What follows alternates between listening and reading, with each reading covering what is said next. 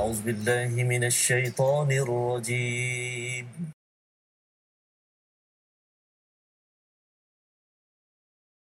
بسم الله الرحمن الرحيم. الحمد لله رب العالمين. الرحمن الرحيم. مالك يوم الدين. إياك نعبد وإياك نستعين. إياك نعبد وإياك نستعين. اهدنا الصراط المستقيم.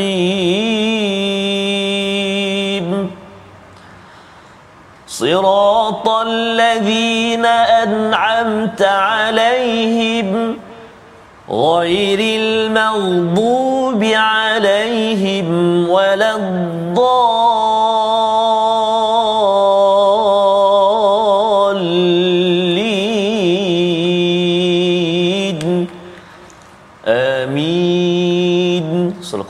Assalamualaikum warahmatullahi wabarakatuh. Alhamdulillah wassalatu wassalamu ala Rasulillah wa ala alihi wa man wala syada la ilaha illallah syada Muhammadan abduhu wa rasuluh. Allahumma salli ala sayidina Muhammad wa ala alihi wa sahbihi ajma'in. Amma ba'du. Apa khabar tuan-tuan dan puan yang dirahmati Allah sekalian? Kita bertemu dalam My Quran Time baca faham amal pada hari ini, pada hari Jumaat penuh barakah yang kita doakan Allah sentiasa memberi hidayah kepada kita dan kita juga jangan lupa bagi tuan-tuan yang sudah pun membaca surah Al-Kahfi, selalu kita bersyukur memuji Allah yang menurunkan kitab kepada hamba-Nya alhamdulillahillazi anzala ala abdihil kitaba wa lam yaj'al lahu iwaja yang meluruskan apa sahaja yang bengkok dalam pemikiran dan perasaan kita dan inilah yang kita ingin hidupkan pada setiap hari bahawa membaca al-Quran bukan sekadar aktiviti tetapi ia adalah ibadah kepada Allah Subhanahu wa taala. Dan pada hari ini kita bersama dengan Al-Fadhil Ustaz Tarmizi Abdul Rahman. Apa khabar Ustaz? Alhamdulillah Safas. Safas sihat ya? Alhamdulillah Ustaz ya. Alhamdulillah Safas. Kita masih ada raya lagi Ustaz ya? Masih Safas. Masih ada Masih lagi. semprit lagi. Ya, uh, ada lagi sikit. Ada sikit lagi berbagi. di Itu antara kuih favourite saya Ustaz. Oh ya, masya-Allah. Ah, Semprit ya, subhanallah. Oh, Okey, alhamdulillah. Saya sebenarnya dulu suka batang buruk. Oh, dulu susah lah. dapat sekarang? Ah, su- sangat susah sikit. Biasanya kalau kat Johor tu Ah. mudah dan uh, hari ini kita bukan sekadar nak Allahu makan Akbar. makanan untuk Syawal tapi makanan untuk rohani Betul. kita. Subhanallah. Dan itu yang kita nak doa Ustaz ya. Betul, Ustaz. Subhanakala Subhanakala ilma lana illa ma 'allamtana innaka antal alimul hakim. Rabbi zidni ilma. Kita doa pada Allah Subhanahu taala terus Allah memberikan keberkatan, kebaikan kepada keluarga, kepada diri kita dengan ilmu yang kita ikuti pada saban hari ini daripada Al-Quran. Mari sama-sama kita saksikan sinopsis halaman 504 pada hari ini. Bermula daripada ayat 15 hingga 16, kita akan berinteraksi dengan ayat yang berkaitan dengan tuntutan untuk berbuat baik kepada ibu ayah kita. Diikuti pada ayat 17 hingga 20, gambaran anak derhaka terhadap kedua ibu bapa dan mengingkari hari kebangkitan. Apa kaitan ibu bapa dan juga hari kebangkitan? Sama-sama kita baca dahulu daripada ayat 15 hingga 17 dipimpin Al-Fadil Ustaz Tarmizi Abdul Rahman. Silakan Ustaz. Terima kasih kepada Ustaz Fazrul. Bismillahirrahmanirrahim. Alhamdulillahirabbil alamin. Wassalatu wassalamu ala asyrafil anbiya'i mursalin wa ala alihi wa sahbihi ajma'in wa ba'd. Apa khabar ayahnya dan bonda, tuan-tuan dan puan-puan, ibu-ibu, ayah-ayah, muslimin dan muslimat sahabat Al-Quran yang dikasihi dan rahmati Allah Subhanahu wa taala sekalian. Apa khabar cik, apa khabar ayah, Ah, apa khabar ibu mertua, mak-mak kita semua, ayah kita Ustaz Faz eh? Kerana ayat hari ini Masya-Allah ah. Ini halaman Ya. berkaitan dengan ibu ayah. Allahu Ustaz, akbar. ya. Masya-Allah eh. Berada kita pun hari ini Ustaz Fas kat sini Betul. pasti dah pasti doa, Doa. daripada ibu dan ayah kita Betul, didikan ya Subhan- subhanallah eh. Jadi insya-Allah mari kita mulakan bacaan kita uh, ayat yang ke-15 sehingga ayat yang ke-17 dan barangkali ada di antara kita saat ini yang sudah tidak punya ibu, sudah tidak punya ayah kita mohon pada Allah Subhanahu Wa Taala bacaan kita diterima oleh Allah Subhanahu Wa Taala dan disampaikan kepada ibu dan ayah kita yang kini berada di uh, kubur sana amin ya rabbal alamin kita mula dengan uh, bacaan dengan murattal hijaz insyaallah أعوذ بالله من الشيطان الرجيم ووصينا الإنسان بوالديه إحسانا. حملته أمه كرها ووضعته كرها وحمله وفصاله ثلاثون شهرا حتى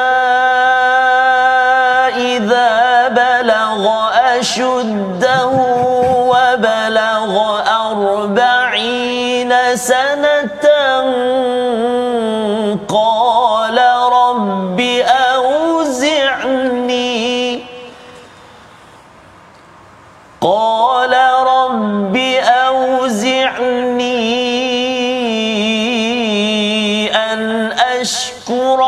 نعمتك التي أن أشكر نعمتك التي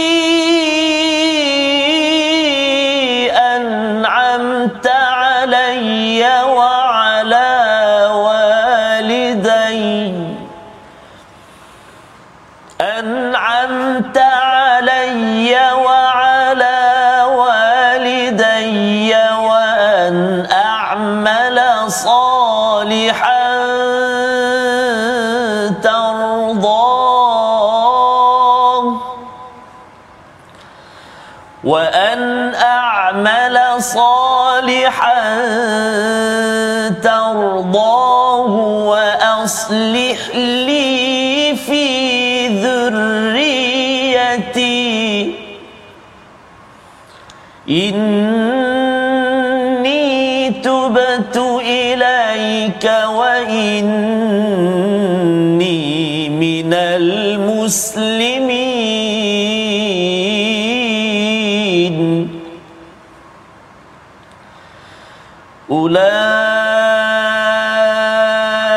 أولئك الذين نتقبل عنهم أحسن ما عملوا. أحسن ما عملوا ونتجاوز عن سيئاتهم. ونتجاوز سيئاتهم في أصحاب الجنة. وعد الصدق الذي كانوا يوعدون.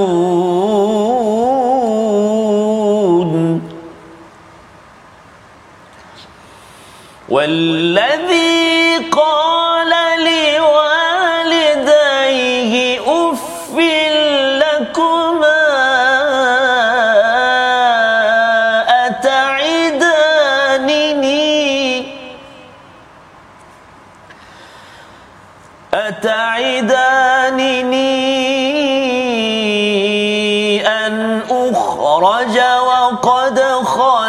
القرون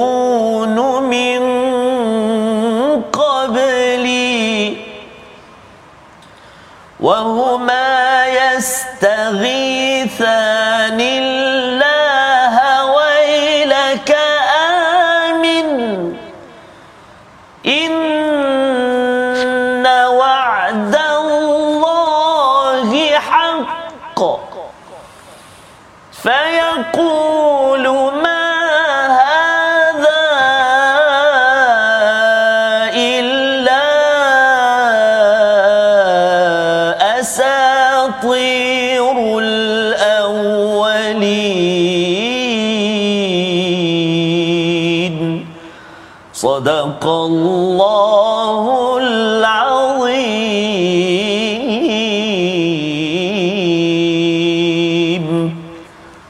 Astagfirullahalazim gitulah bacaan daripada ayat 15 hingga 17 di dalam surah Al-Ahqaf untuk sama-sama kita mengambil pelajaran daripada surah Hawamim Ustaz ya. Ini adalah surah Hawamim yang terakhir daripada tujuh package yang diberikan oleh Allah Subhanahu Wa Taala dan di dalam muka surat yang ke-504 ini ia adalah satu silibus Ustaz ya. Sepatutnya silibus di peringkat sekolah rendah, tadika, sekolah menengah, universiti Betul. dah masuk di peringkat kerja pun mm-hmm. HR pun kena juga membuat training latihan berkaitan dengan halaman ini. Kerana apa? Kerana ini adalah satu wasiat satu uh, penerangan ataupun satu perintah daripada Allah Subhanahu Wa Taala. Pada ayat yang ke-15 wa wasainal insan wasiat ya kami mewasiatkan kepada manusia yang mudah lupa. Al insan daripada perkataan manusia itu iaitu lupa ustaz ya.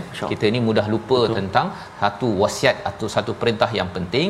Biwalidayhi ihsana iaitu kita perlu berbuat yang terbaik berbuat baik kepada kedua ibu ayah masing-masing ya. Jadi ini satu perintah ringkas tetapi di situ bila kita melihat pada perkataan ihsan, ihsan ini kalau kita melihat di uh, di office ataupun di tempat kerja kita bercakap dengan cara yang terbaik ataupun customer service Ustaz ya. Masuk dia ya. kepada kedai assalamualaikum welcome ya. selamat datang. Dengan muka senyum maka dengan ibu ayah lebih senyum daripada di depan Sure. ataupun di kaunter servis di uh, pejabat masing-masing. Ini adalah satu perintah daripada Allah Subhanahu Wa taala. Mengapa? Hamalathu ummuhu kurhan ya iaitu dia iaitu ibu telah mengandungnya secara payah wa wada'athu kurha iaitu telah me- melahirkannya secara payah. Apa Allah. maksudnya? Payahlah ustaz ya.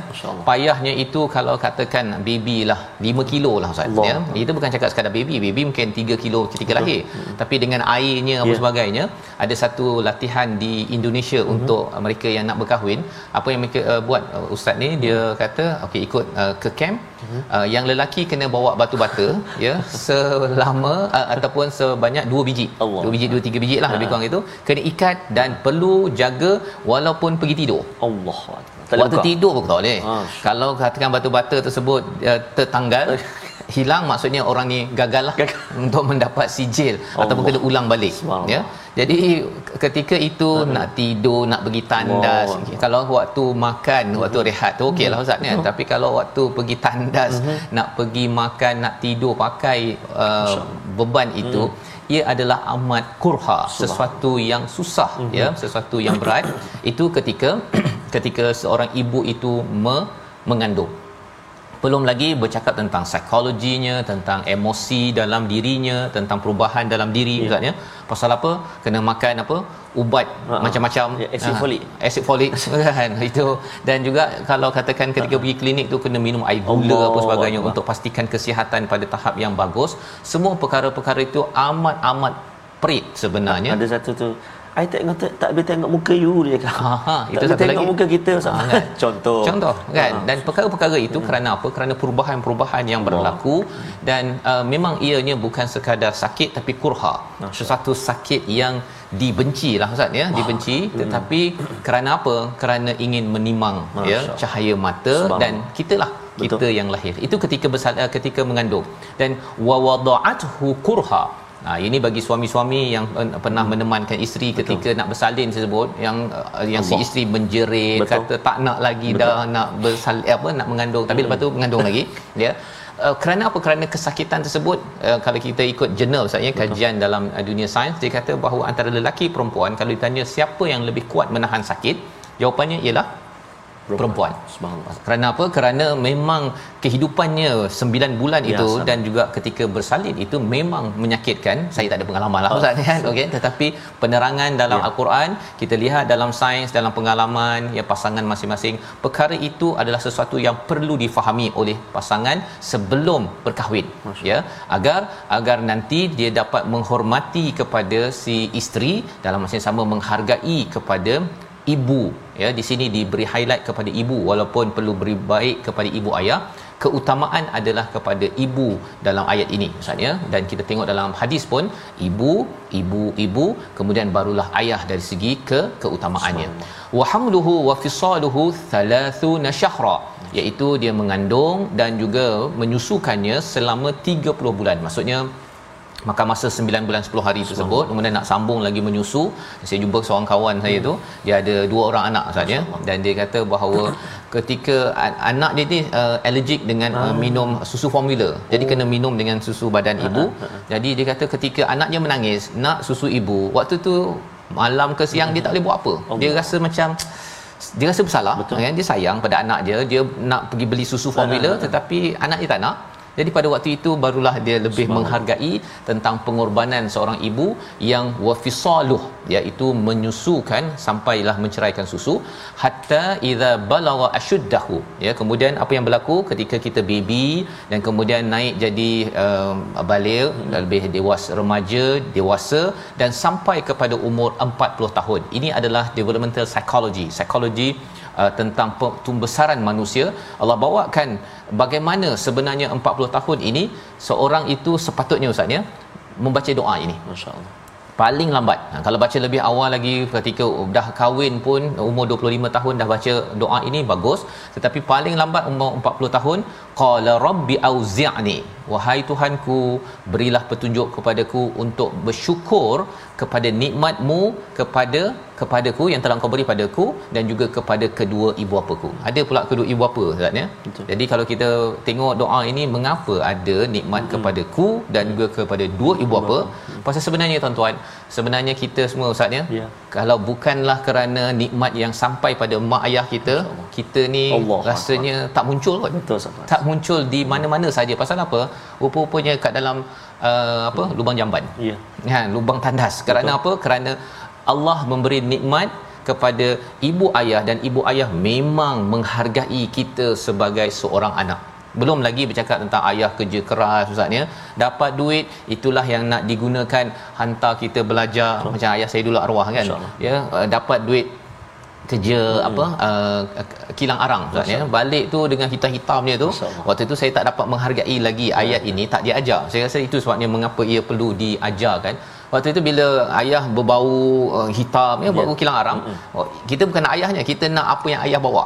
Ha kan? Kalau ada kuih ke dan salah satunya ialah satu buku warna coklat. Ha, saya masih ingat lagi ustaz ya. Ha, pada waktu itu itu untuk belajar jawi. Masya dan daripada situlah saya rasa uh, mungkin daripada ketika membeli ada doa ayah hmm. ya uh, walaupun tak belajar Masya sampai ke macam Ustaz Tir sampai ke ya.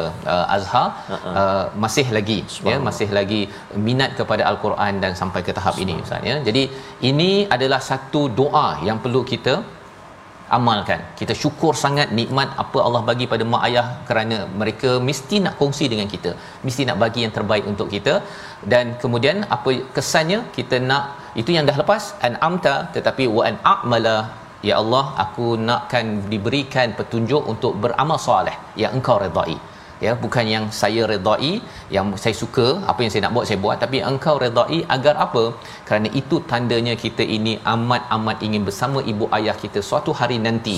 Bila sampai di syurga dengan beramal soleh wa aslih li fi zurriyati. Dan lepas itu kita dah mula dah matang dan kita tak berfikir sekadar kita nak jadi baik tapi juga zuriat. Ha. ha pasal umur 40 tahun ni dah apa dah kena cari duit lebih. Betul, anak pun dah makin besar. Ha banyak sewa nak bayar itu sebagainya. Waktu tu baru tahu oh rupanya susah nak besarkan ya nak kena hantar anak kena itu ini. Baru nak pergi eh dulu start engine tu jalan kan. Ini uh, kena cancel ya. Semua itu adalah dirakamkan dalam doa ini sehingga kan jadi apa pada kita? Wa in inni tubtu ilaik wa inni minal muslimin. Aku bertaubat ya Allah ya kerana mak ayah dah buat macam-macam dan saya menjadi orang yang menyerah diri kepada kepada Allah Subhanahu Wa Taala. Itu kesan apabila seorang itu menghargai mak ayah Ustaz. Betul. Kalau dia tak kes, tak terkesan dengan mak ayah, dia jadi orang yang sombong. Umur 40 tahun lagi tak nak Allah. taubat. Tak nak solat, ya tak buat doa waktu itu, tak nak berdoa pasal dia rasakan macam semuanya happy go lucky, Ya. ya tetapi bila tengok anak degil, ya Allah, cakap macam mana Hmm. pun hantar cikgu, buat hantar motivasi pun tak jalan, baru tahu bahawa sebenarnya Allah aku bertaubat aku perlukan bantuanmu dan aku berserah diri kepada peraturanmu untuk engkau juga menjaga keluarga ini. Jadi membawa kepada perkataan pilihan kita pada hari ini kita saksikan ghatha ataupun ghawatha.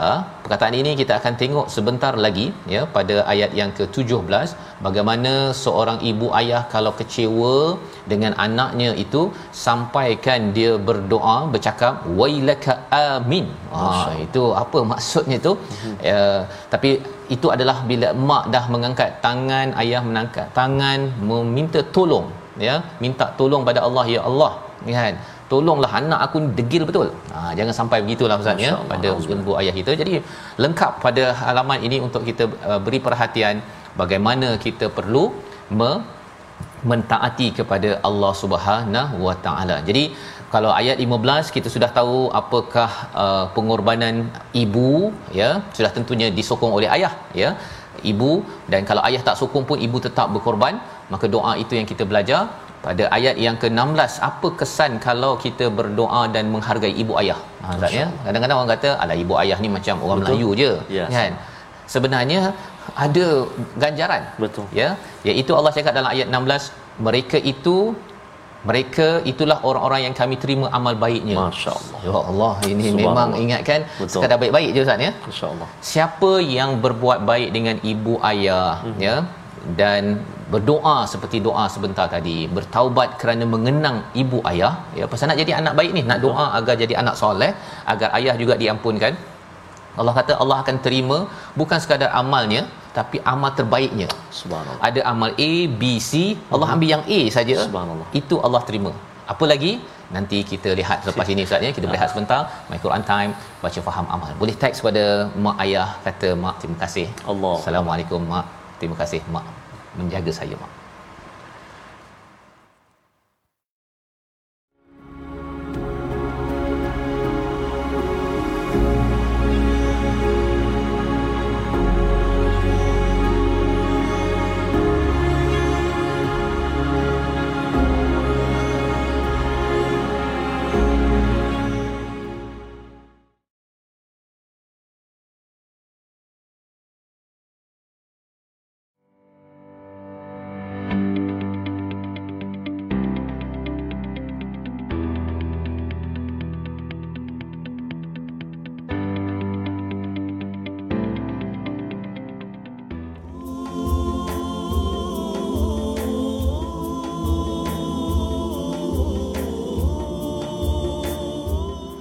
اللهم اغفر له اللهم اغفر لهم وارحمهم وعافهم وعف عنهم اللهم اغفر لي ولوالدي اللهم اغفر لنا ذنوبنا ولوالدينا warhamhum kama rabbawna sighara ya Allah Tuhan kami ampuni dosa ibu dan ayah kami ya Allah yang telah membesarkan kami yang telah menjaga mendidik kami memkenalkan kami kepada al-Quran amin ya rabbal alamin amin ya rabbal alamin moga-moga Allah, Allah terus mengampunkan amin, ya ibu ya ayah kita tuan-tuan dan puan ya. dan sebagaimana diajarkan dalam ayat 15 sebentar tadi sebenarnya setiap kali kita dapat berbuat baik mm-hmm.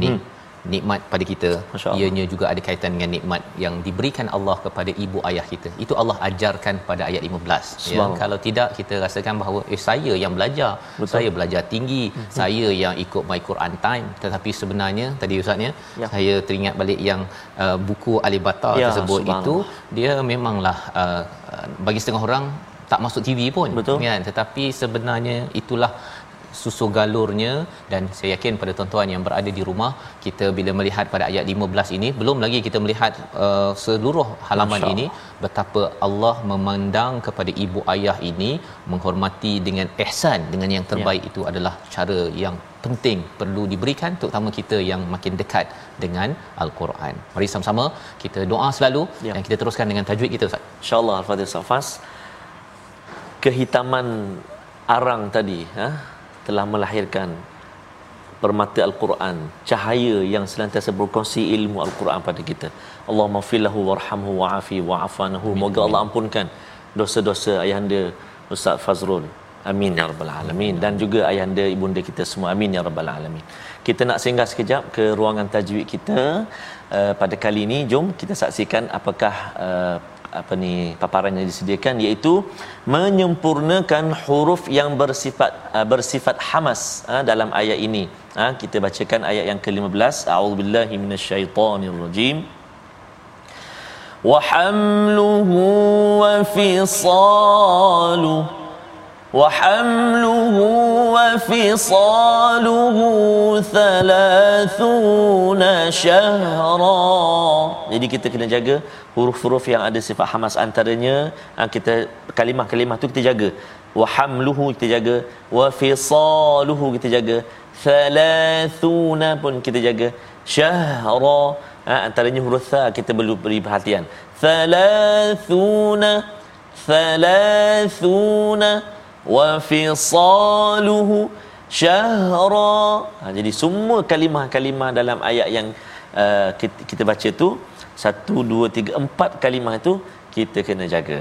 Ha? dan bagaimana cara kadang-kadang saya rasa dah betul ustaz. Ha, tapi bila baca salah juga. Eh, tak apalah kita perlahan-perlahan belajar kita slow-slow belajar. Yang mustahaknya ialah ada sesi kita pertemuan kita dengan guru kita semak bacaan kita dengan dengan guru iaitu kita bertalak bertalaki. Jadi mudah-mudahan dapat kita praktikkan dan kita dapat ulang kaji. Kita cuba. Mudah-mudahan insyaallah ya. Selamat mencuba. Wallahu a'lam. Saya ucapkan pada Ustaz uh, Tarmizi untuk mm-hmm. berkongsi ya bagaimana kita membaca al-Quran ini sebagai salah satu amal soleh Ustaz ya. Yang tadi kita uh, berdoa wa an a'mal salihan yeah. tardah ya untuk kita akan mengamal beramal ke uh, soleh yang engkau redai yang Allah redai kepada kepadanya kepada kita semua insya-Allah. Dan dengan doa ini ya dengan kita mengenang kita buat baik kemudian kita mengenang pengorbanan ibu ayah kita dan juga doa itu kita selalu lafazkan ianya memberi kesan apa iaitu Allah nyatakan pada ayat 16 merekalah yang kami terima amal yang terbaik di kalangan mereka. Iaitu kita buat ada uh, baca Quran Ustaz ya. Yes. ada kadang-kadang yang terbaik kadang-kadang ada Betul. silap mm-hmm. ada solat kita khusyuk ada yang ingat London lah ingat apa sebagainya. Tetapi Allah kata nataqabbalu anhum ahsan. Ya Allah ambil Allah terima yang ahsan ma'amilu apa yang mereka telah amalkan di dunia. Dan yang kedua menarik Ustaz. Ya. wa natajawazu. Masyaallah Allah overlook bahasa Inggeris oh, Ustaz ya. Allah me- tak pandang, Allah akan skip eh. kita punya kesilapan-kesilapan. Pasal Masya. apa? Pasal dengan ibu ayah, bila ibu ayah ada menyakitkan hati ke, kita tak puas hati ke ataupun apa sahaja pun, kita tetap juga balas dengan kebaikan bukannya kita marah-marah pada ibu hmm. ataupun kita tak telefon mak ayah ataupun hmm. kita uh, nak balas dendam rupanya pasal kita skip kita memaafkan apa-apa kekurangan mak ayah ya kita fokus kepada pengorbanan maka Allah kata pasal kamu ni boleh skip Allah juga skip. So, Allah ampun. Wa natajawazu itu maksudnya ialah Allah mengabaikan perkara-perkara buruk dalam hidup kita. masya-Allah sampai tahap begitu kan sampai tahap begitu ya hmm. kerana kita tahu bahawa daripada kecil sampai besar ada masa-masa yang mungkin kita rasa macam mak ni hmm. ha, kan. Tetapi rupa-rupanya kita perlu ihsan. Dan ayat yang ke-17 Allah memberikan penekanan. Ya ataupun ayat 16 tu di hujung itu Allah menyatakan apa? Wa'das sidqal sidqil ladzi kanu yu'adun. Dan ini adalah janji yang benar. Janji yang benar. Kalau katakan mak ayah janji pun kita dah betul. Abah nak bawa pergi kedai RM2 contohnya kan. Anak tu akan minta betul, minta betul. minta ini bukan janji daripada ibu ayah ya yang kongsi macam-macam yang ada selama ini uh-huh. ini adalah daripada sumber kenikmatan daripada Allah berjanji maka janji mana lagi ustaz kan bila Allah dah cakap begini uh-huh. inilah janji yang benar bagi mereka yang yang betul-betul menjaga ibu ayah dan tahu bahawa hormat itu bukan sekadar tradisi uh-huh. tetapi ia adalah daripada perintah. Wa wasainal insana biwalidayhi ihsana. Tetapi bagaimana pula orang yang memandang ataupun memandang rendah kepada perkara ini? Ayat yang ke-17 kita akan baca sekali lagi dan kita akan terus sampai ke ayat yang ke-20 tapi ayat yang ke-17 uh, isinya lebih kurang begini ustaz ya wallazi qala liwalidayhi uffil lakuma ya. Ha, apa maksudnya? Iaitu ada satu kumpulan yang dia bercakap pada mak ayahnya dengan uffin.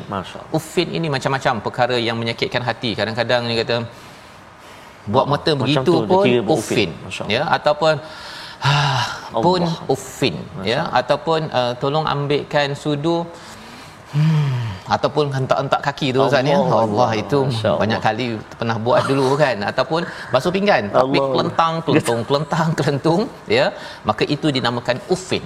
Uffin lakuma ataidan ni apakah kamu memperingatkan an ukhraja wa qad khalatil qurun min qabli wa huma yastaghithanillah ya?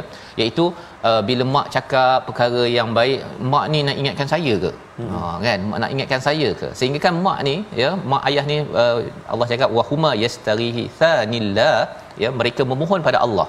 Apa memohon pada Allah? Wailaka amin Ha, wailaka ni kalau terjemahannya celaka kan. Oh, eh, tapi maksud dalam bahasa sekarang ni kau diteruk betul lah. Hmm. Beriman ha kan. Hmm. Kau nak mak dah cakap banyak kali dah bacalah Quran. Ha, lebih kurang begitu maksud daripada wailaka amin. Maksudnya mak dah ingatkan banyak kali. Mak memang ikut banyak kali kan? Uh, dan bagi anak ni kadang-kadang dia kata mak ni hmm. membebel lah. Hmm. itu juga adalah ufin ya? Maksudnya ayat yang ke-17 ini dia menakutkan ustaz. Ya, ya? Kita nak dapat ayat 16 maksudnya kita punya hmm. kesilapan Allah tak tengok uh, banyak kesilapan kita dan Allah terima amal kita yang terbaik. Kan itu yang menarik tu. Betul. belajar belajar belajar. A B C A masuk grade dan yang C tu tu padam. Uh-huh. Kalau boleh kita masuk universiti nak macam tu dan Allah tawarkan tetapi dia punya disiplin nak dapat itu ialah jangan sampai buat muka ya. kan ataupun perkara-perkara itu adik-adik yang sedang mengikuti sekarang cikgu-cikgu kalau boleh buat latihan pada mereka pasal apa dulu duduk asrama ustaz ya saya tak ikut saya tak hmm. pernah dengar yeah. uh, penerangan Betul. halaman ini jadi Betul. bila balik daripada asrama kita kadang-kadang alah biasalah kan hmm. dah biasa dengan pelajar sekolah asrama bila balik rasa macam mak cakap ni hmm. ada perkara-perkara itu yang buat begini-begini pun Masya ataupun dalam hati itu dah itu adalah perkara-perkara yang perlu kita jaga kerana dia ada kaitan dengan kesombongan di luar rumah Ustaz. Ya. Dalam rumah kalau kita dapat jaga, kita akan dapat jaga di luar rumah. Di hujung ayat 17 itu, ya. Uh, fayaqul anak yang derhaka ini cakap apa mahadha illa asatirul awwalin ah, apalah benda ni ini hmm. semua dongeng lah cerita hmm. meripik ha ini adalah perkataan kalau di sini mak cakap ni cerita dusta masuk syurga lah apalah dah dah dah, dah itu adalah ayat 17 kita nak baca ayat ke-18 lah ustaz ya. Kita terus ayat 18 uh-huh. macam mana rupanya anak derhaka dia memberi kesan kepada derhaka pada Allah sehingga kan diberi ancaman hingga ke neraka. Naudzubillah min zalik. Ayat 17 ataupun ayat 18 hingga ayat 20 kita teruskan. Baik. Terima kasih Fadil Ustaz Fazrul. Ibu-ibu ayah-ayah tuan-tuan dan puan-puan muslimin dan semua sahabat al-Quran yang dikasihi oleh Allah Subhanahu wa taala dirahmati Allah Subhanahu wa taala mari kita sambung uh, ayat yang ke-18, 19 dan 20. Allah Subhanahu Subhanallah takut hari ni uh, Ustaz Fazal penerangan penerangan. Terutamanya ayat yang ke-17 tu uh. Uh, tapi syukur alhamdulillah dapat kita belajar ini dan kita sampaikan pula nanti. Terutamanya pada anak-anak kita uh. amin ya rabbal alamin insyaallah. Mari kita baca sama-sama dengan bacaan murattal uh, nahwan ataupun kurdi insyaallah ha a'udzu billahi minasyaitonir rajim أولئك الذين حق عليهم القول في أمم قد خلت من قبلهم قد خلت من قبلهم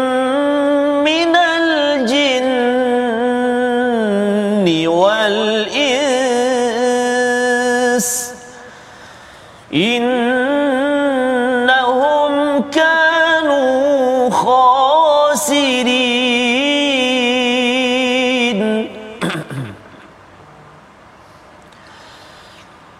ولكل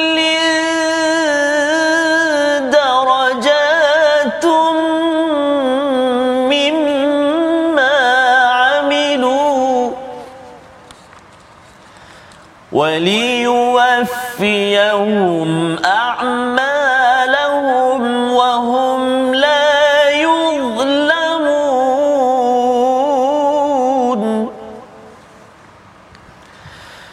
ويوم يعرض الذين كفروا على النار أذهبتم طيباتكم. أذهبتم طيباتكم في حياتكم الدنيا واستمتعتم بها. فاليوم تجزون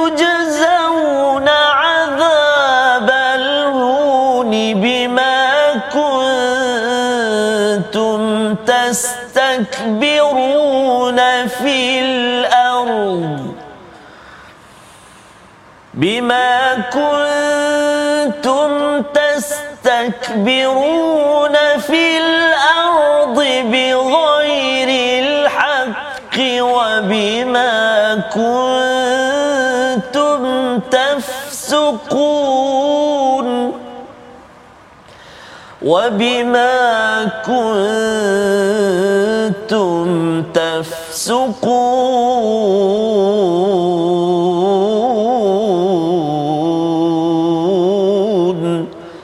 صدق الله العظيم.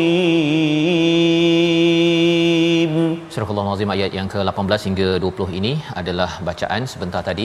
Terima kasih diucapkan pada Ustaz Tamizi yang memimpin bacaan untuk kita memahami lagi apa kaitannya ya seorang anak derhaka dalam rumah dia bukan sekadar derhaka dengan menengking ustaz ya? Betul. buat muka begitu pun dah Oh, derhaka ya? Ataupun mak ayah suruh minta buat sesuatu tapi tidak diendahkan sudah tentu itu juga adalah ufin ya ustaz ya? Boleh jadi kalau tak reply pun mungkin lah. Betul, Ada Ustaz. nasihat daripada mak semua Betul. kita tak reply berbulan-bulan bertahun berbulan-bulan. Mak suruh balik kan? Allah kata sibuk lah mak. Ha, kan? Sebenarnya memang itulah antara perbincangan Ibnu Ashur dalam Hmm. tafsirnya.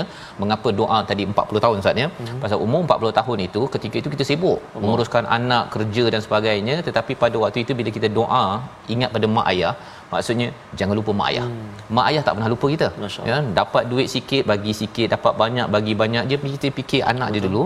Jadi ketika si anak ketika dah dapat macam-macam terutama pada umur 40 tahun. Pangkat dah Masya besar rumah dah besar anak dah besar segala perkara tersebut mm-hmm. jangan cakap bahawa sibuklah mak. Ha itu bahasa yang sebenarnya ufin yang perlu dijaga cuba elakkan dan cuba untuk kita kita uh, berusaha untuk me- menunaikan apa yang ibu ayah kita harapkan dalam kehidupan dalam kehidupan kita.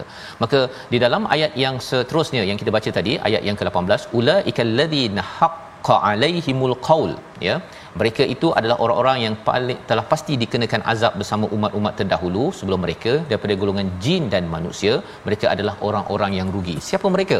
Mereka yang derhaka ustaz. Rupanya bab derhaka pada ibu ayah ini pasal sebenarnya tarbiyah datang daripada ibu ayah. Mm-hmm. ya mungkin mak tak berapa banyak sangat ilmu ayah tetapi ada peringatan yang diberikan mm. dalam ayat yang ke 16 tadi itu ataupun 17 jangan sampai kita balas dengan ah tak adalah cerita dah lama lah ni kan. Mak ni bebel tak ya.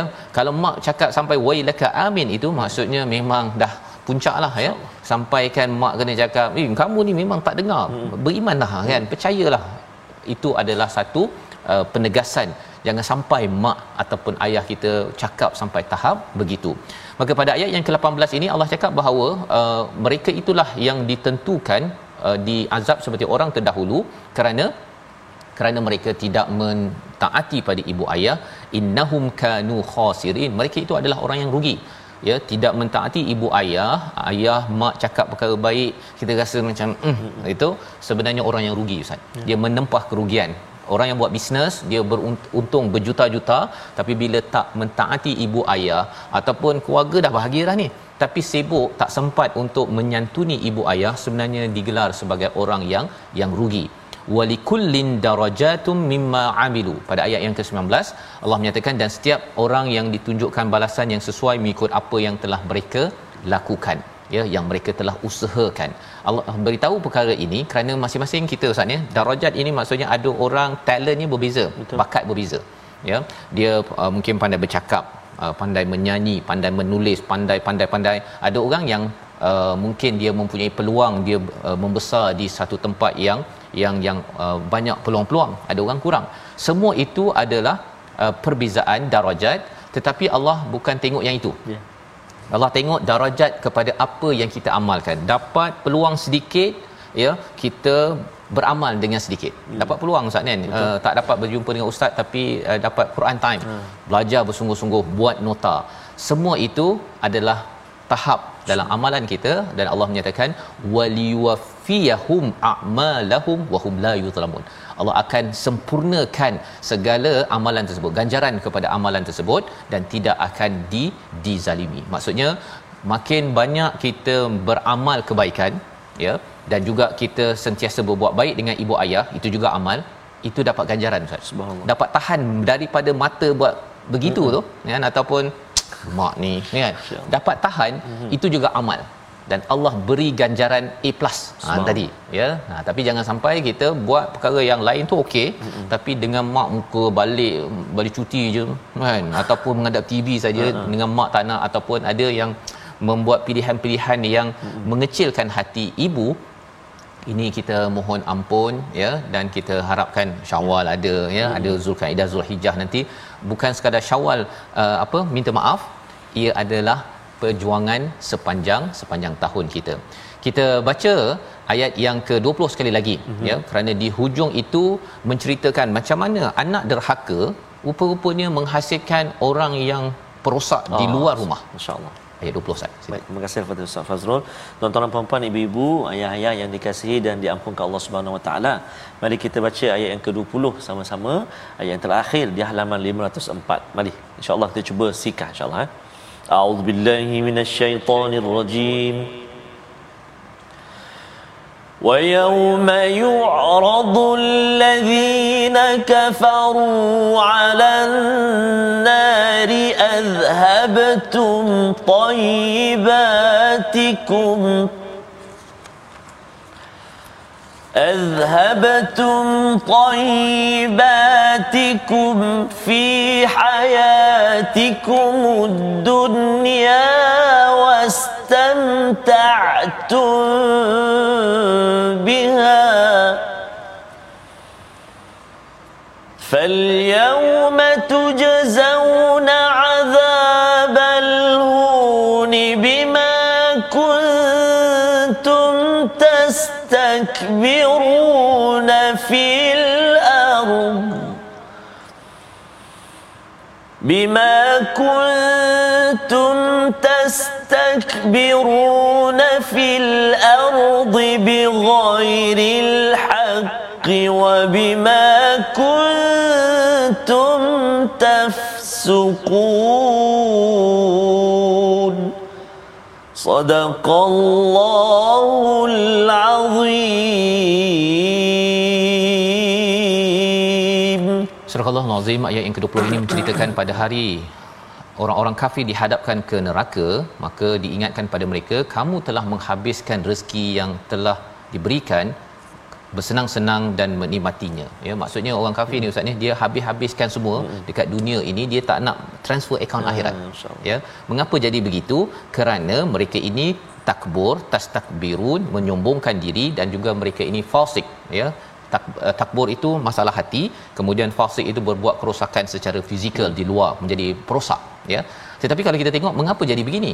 Rupa-rupanya dia bila dah ada harta Ustaz ya mm-hmm. dia simpan sendiri uh dia tak nak bagi infak dan infak pertama kalau kita tengok dalam surah al-baqarah ialah ibu ayah. Ibu ayah. Ha, pasal dah biasa tak nak bagi pada ibu ayah ataupun kalau bagi pada mak ayah pun dia ngungkit. Ha. Kan saya dah transfer hari itu. Dia kata dia paling banyak mengungkit, menyakitkan hati. Semua itu adalah uffin, ya. Maka kerana dia sombong dan juga fasik ya menderhaka kepada ibu ayah dia menyebabkan dia mempunyai karakter untuk kufur kepada Allah Subhanahu Wa Taala inilah kepentingan taat pada ibu ayah membawa kepada resolusi kita pada hari ini kita saksikan. Yang pertama kita sama-sama ya berdoa pada Allah Subhanahu taala kewajipan berbuat baik dan berbakti kepada kedua orang tua itu perlu kita perkasakan perlu kita hidupkan dalam diri kita. Yang pertama larangan berkata kasar dan menyakiti hati kedua ibu bapa ya walaupun dengan dengan mimik muka ataupun bahasa badan yang boleh menyebabkan terguris rasa. Dan yang ketiga tidak leka dengan kesenangan dunia yang boleh merosakkan iman dan membutakan hati sehingga kan kita perlu menjadikan aras dalam rumah mentaati ibu ayah untuk mengelakkan daripada menjadi orang yang sombong dan kufur. Kita berdoa Terima kasih بسم الله الرحمن الرحيم الحمد لله رب العالمين والصلاة والسلام على رسول الله الأمين سيدنا محمد وعلى آله وصحبه أجمعين اللهم يا الله ويا رحمن ويا رحيم di saat yang penuh barakah di penghulu segala hari ini ya Allah tangan kami tadahkan memohon ke hadratmu ya Allah agar diampunkan dosa-dosa kami ya Allah. Ya Allah ya Rahman wa ya Rahim ampunilah dosa-dosa ibu dan ayah kami. Dosa-dosa ibu dan ayah mertua kami. Kasihanilah mereka sebagaimana mereka kasih kepada kami sejak kami kecil lagi ya Allah. Ya Allah ya Tuhan kami jadikan kami anak-anak yang senantiasa berusaha berkhidmat buat ibu dan ayah kami. Jadikan kami anak-anak yang senantiasa berusaha gembirakan hati ibu dan ayah kami ya Allah. Ampunilah mereka ya arhamar rahimin. Wa sallallahu ala sayyidina Muhammad wa ala alihi wa sahbihi wa baraka wa sallam. Walhamdulillahi rabbil alamin. Taqabbalallah Amin ya rabbal alamin. Moga-moga Allah mengabulkan doa kita pada hari Jumaat penuh barakah ini dan kita menyeru pada tuan-tuan untuk kita menghidupkan budaya infak dengan tabung gerakan Al-Quran ini dan sebelum menginfakkan kepada tabung gerakan ini, tuan-tuan jangan lupa ya memberi sumbangan ataupun hadiah kepada ibu ayah kita. Kerana itu keutamaan kerana inilah kita ingin sebarkan budaya ini dalam masyarakat kita. Kita bertemu lagi dalam ulangan ataupun ulang kaji kita pada hari esok dan insya-Allah kita menyambung lagi surah Al-Ahqaf pada My Quran Time baca faham amal insya-Allah.